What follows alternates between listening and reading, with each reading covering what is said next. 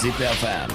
Original Podcast. You have a key to access all over the world. Think about the future for the earth for the life. Let's think about the SDGs together with this program. ZipFM World is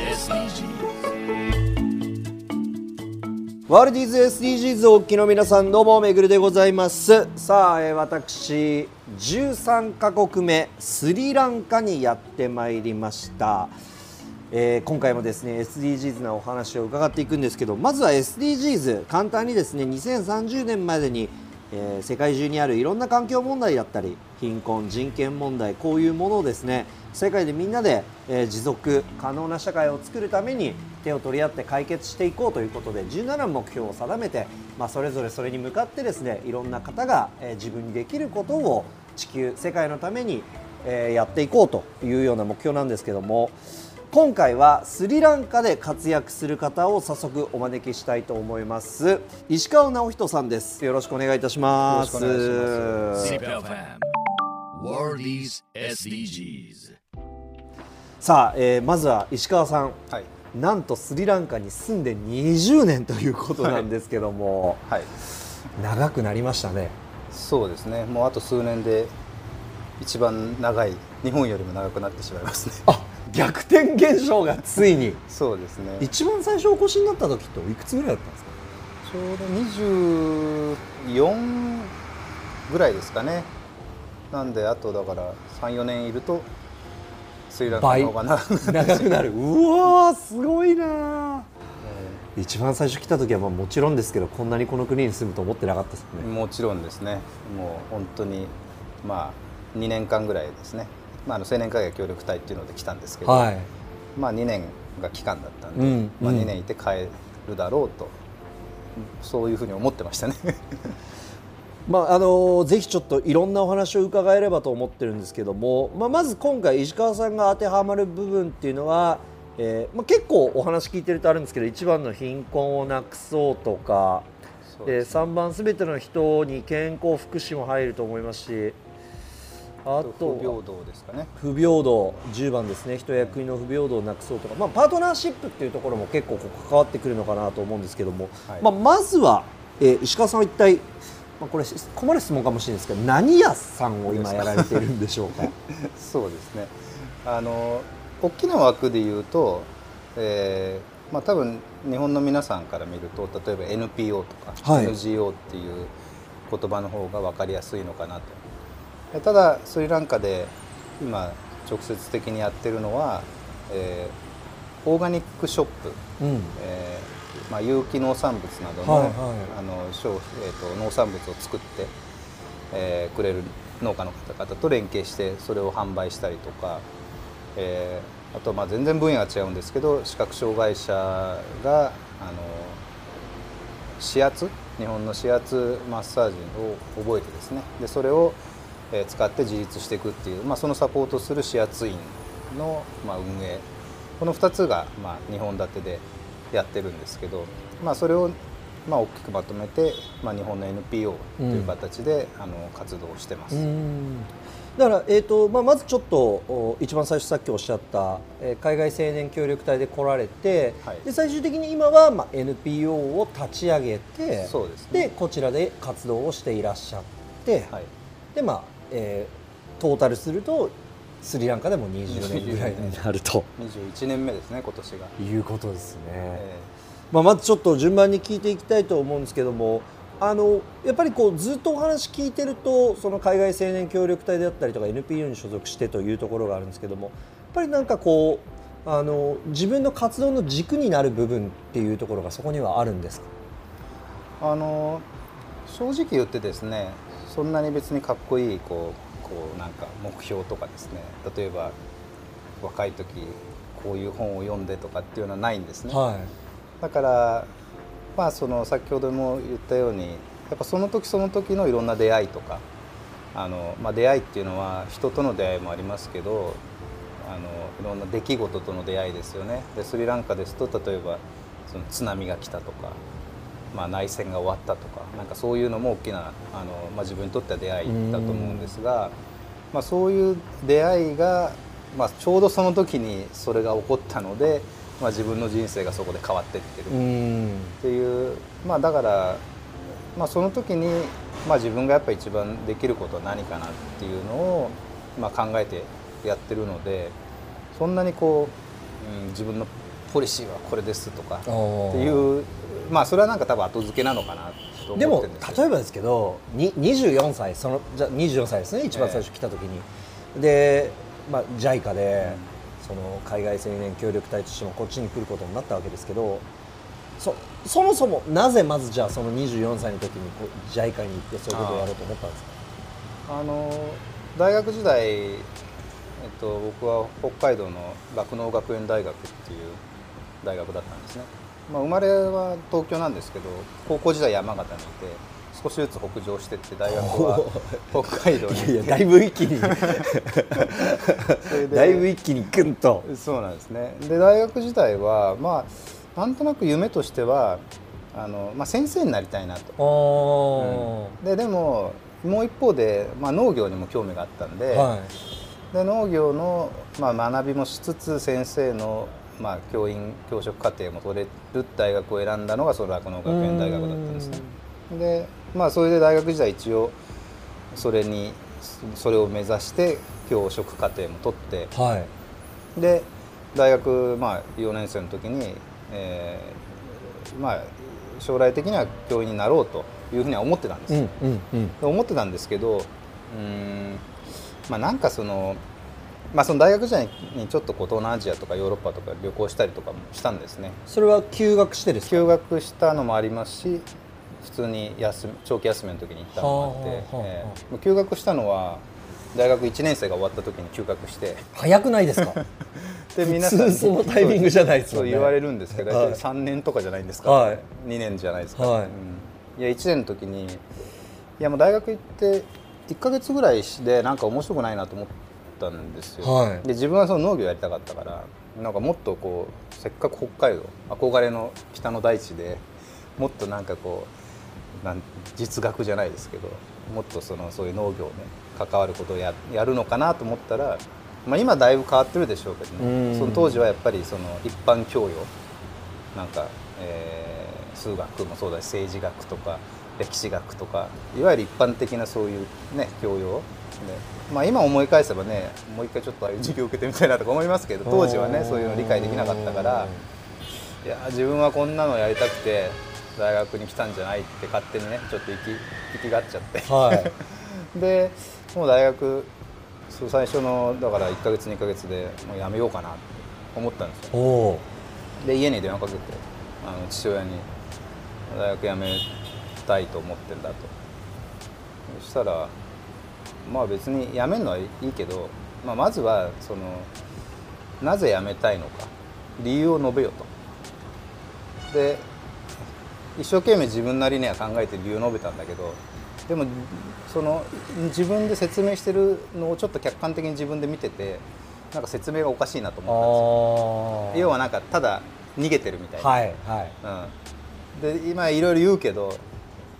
で、まあ、別自分が自分で腑に落ちてない。腑に落ちてないっていう、はい。うん、であこれはちょっとあうんまあちょっと甘かったなと思って。でじゃあもうちょっといますと。でまあそれでまあ大学の中でもいろんな先生とかとの出会いもあって。まあそれなりにまあなんとなく楽しくはやってて。でもやっぱり1年が終わるところで、まあ、当時うちの大学は休学中は授業料も払わなくていいからっていうのでやっぱもうちょっとやっぱり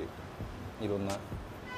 こう視野を広げたいというそか、こでいきなり世界になるんですね、ええでまあ、別に世界に飛びたいって思ったわけでもなかったんですけど、まあ、休学して、まあ、もうちょっとやりたいことを、まあ、その一つが多分海外にも行ってみたかった。はで当時英語もできません、えー なんていうんですかね、まあ、海外旅行当然したことないです。で初めて飛んだのがヨーロッパだったんですね。あ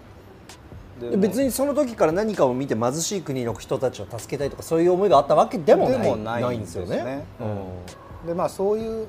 活動いわゆる NGO とかって言われる活動があるっていうのは知ってましたし、うちの大学結構協力隊に行ってる先輩方が多いので、へ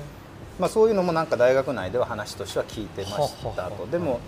それがなんか自分がそこを目指したいっていうふうには思わなかったし、うん。なんか正直いきなりそのいわゆる途上国っていうところに行く勇気がなかった、うん。まあ一発目に。うん。まあちょっとハードル高いですよね。でだからまずはちょっとまあ軟弱だけどヨーロッパかなみたいな、はい。うん。でもう一つは、まあ、知り合いの人にちょっと話を聞いててあの羊いるじゃないですか。はい。で羊の牧牧場ってあるじゃないですか。はい。でそれがイギリスのあの、まあ、イギリスというかスコットランドイギリスの北部のスコットランドでその羊飼いのとこで仕事をし昔してた日本人の方なんですけどがあの、まあ、僕の高校の時の先輩の人ででその人が北海道で今そのその時はもう、えー、と畑のの農業やっててで何回か遊びに行ってたんですよね。でその話聞いててまあ、今までその実習で例えば米作ったりとか酪農やったりとか、まあ、いろいろやってたけど羊飼いってやったことないなと思って。で一つのだから目的はスコットランド行って その羊のその牧場にちょっと働きたいなっていうのもあったんですね。うん。で面白そうだなみたいな。そう、はい。でまあチケットが安かったからひとまずオランダ経由で。オランダ経由じゃないか。オランダに飛んだんですね、はい。でもうそこからなんかバスでとかもう本当にもう恥ずかしいんですけど英語が全くできなかったんでもうなんかあのどうやってチケット買ったらいいのかも分かんないから なんかすごい観察してたりとかしてあのチケットの売ってる販売機の前でうわどうやって買ってんのかなって3 4 0分ぐらい見てで聞く勇気もなかったからそれであこうやって買うんだと。でよく見たらちゃんとチケットカウンターがあって別に券売機で買わなくても行けば買えたとか、まあ、そんなそういうレベルだったんですよ、はいはいはい。でまあとにかくスコットランドも行ってだけど最初にお世話になったところで自分が羊の牧場に行きたいんだっていうのも伝えられなかった。いや自分では伝えてると思っても伝わってなくてまあこの子はなんか仕事を探してるんだっていうのが伝わったらしくてそこのあのイギリスってあのなんだっけえっと B&B か。はい。って結構有名じゃないですか、はいベッドはいブレックファースト、えーゲストハウスみたいな。でそこのおばちゃんがなんか朝お前の仕事を見つけてやったと、えー大大工のその補助をやれみたいな。ほで1か月半ぐらい スコットランドで大工の補助をやってたんですよ。うはい。でそしたら少しずつ英語がこう、ね、聞こえるようになってでちょっとちょっと言いたいことも言えるようになってでその通るようにで実は自分その大工じゃなくて羊の牧場行きたかったんですよそしたら「ああその早く言えばいいのよ」みたいな。でも次の日紹介してくれて。おお。優しい。そう。でもう23日でまあそんなに離れてないんですけどその牧場にぶち込んでくれて。そっからやっと行けた。1か月半ぐらいへ羊の牧場で働いてみたいなのをやってそれであとまあヨーロッパちょっと旅行したりして、はでまあ、帰ってきてあとまあ日本中転々としてまた旅行したりとか旅人だったんですね。そうですね。でまあでも結局最終的に思ったのはなんか、まあ、海外にそれはまあ行った方が視野は広がるけどでも結局あの日本のいろんなその農家とかでもバイトとかお手伝いとかさせてもらってで田舎のじいちゃんばあちゃんとかいるじゃないですか。その農家に、まあ、そういう人たちとかともいろいろ話をしてて感じたのはなんか物理的なやっぱり視野ってまあそれは行けば広がるんですけどでもやっぱそういう田舎にいるおじいちゃんおばあちゃんとかもいや俺は東京なんか行ったことないけど東京ってすごいなんか忙しいとこなんやねみたいなことを言ってるようなおじいちゃんとおばあちゃんがその裏山のあそこにはなんか秘密の舞茸があってあそこには何てかあってみたいなまあなんかその自分が考えてるやばいその定規っていうか物差しがまあやはり常識ではないんだなっていうのをまあそう海外も行ったのもありますけど、っていうのでなんかすごい自分の中では腑に落ちて、うん、なんか別に海外に行こうが別に国内にいようが まあどこにいてもこの自分の視野を広げるには、まあ、やっぱ自分次第なんだなみたいなのその時は思ったんですよ、うんそれでまあ大学にちゃんとじゃあ復学してやっぱそういうまあなんていうんですかね、まあ、チャンスをもらったわけだし大学行く、うん。っていうので大学をそこからだからちゃんとちゃんとというかまあ行って、まあ、卒業するんですけどその休学してる最中に学年ずれるじゃないですか。はいでそうするとあの、まあ、今は違うんでしょうけど昔大学ってこう紙が回ってきてさ自分で学籍番号を書いて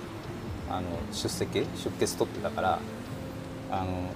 載ってないんですよこの紙に。学籍番号が。名前が。あ名前も学籍番号も載ってないんですよ、ねはい。欄外なんですよだから。ほうほうほう。その要はその同じ学年じゃないから。はい。でそうするとあ欄外にこう自分で学籍番号名前書かなきゃいけないじゃないですかそうするとなんかみんなそういう連中がこう集まるわけですよ。休学組って言われてた。ででみんな仲良くなってその休学組と一緒にその最終的にはこの今の NPO を立ち上げるんですけどまあみんなでこう学生時代も、まあ、ちょっと変わり者と言われた メンバーで集まりながらあの、まあ、結構ね遊遊び行ったりとか、まあ、いろいろ、まあ、話したりとか、まあだまあ、大学も行ってましたけど、うん、だから、まあ、そういった意味では大学時代もそれなりに、まあ、その後面白く、ね、楽しく過ごせて。ででもやっぱりそのさっきの話ですけど教員になりたいって思いもあったんででその教員にでもなんか生徒さんになんか教える時に、まあ、やっぱりなんかこのまんま教員になっちゃうとなんかちょっと杓子定規かなみたいな、うん、もうちょっとやっぱり一つはまあ社会社会経験というかだからいきなり先生になるよりは別な経験をした方がいいかなって言ってた時にその青年海外協力隊とか見て、うんまあ、これがもってこいかなと思って、まあ、海外の経験もできるしで、まあ、ただなんか海外で生活するんじゃなくてねそういうなんか、まあ、自分が何かできるかっていうのは別ですけど、まあ、新しいチャレンジしてでその2年の、まあ、経験をもってしてすれば日本に帰ってきて、まあ、少しは面白い教員としてやっていけるかなみたいなイメージだったんですよ。うん。ででもその JICA の協力隊ってあのいわゆる大学の新卒とかってほとんど受からないって言われてるんですよ。まあ現場で使えないから。でもまあいろいろ探してなんか新卒でもいけそうなやつを選んで協力隊に応募して。でその協力隊から合格通知がまさに来た日に大学から先生から電話かかってきて「お前あの教員まあそのなんていうんですか教員の本採用はもうだから受けなかったんですけどあの臨時採用試験あ試験じゃないか臨時採用っていう枠があるんですね。で結構皆さんその臨時採用12年やって本採用に受かるみたいな、そういう流れができてたんです、うんでその今日大学の先生があのだある、まあ、ニセニセコニセコっていう場所の農業高校であの先生探してるから俺はお前を推薦しようと思ってんだけどやるかとって言われたんですよ。それなんかいいなと思ったんだけどと思っってた時にその合格通知が来たんですよ。家に。協力隊受かりましたでそれ持って大学行って「いや先生ちょっとそれいい話なんですけど協力隊も受かっちゃって」って。2年後ちょっと先生にまたお世話になりますからって。それで「いいですかね?」っつって。まあまだ言ってね OK してなかったから。そしたら先生がボソッと「絶対戻ってこない」その言葉は現実になりましたね。SDGs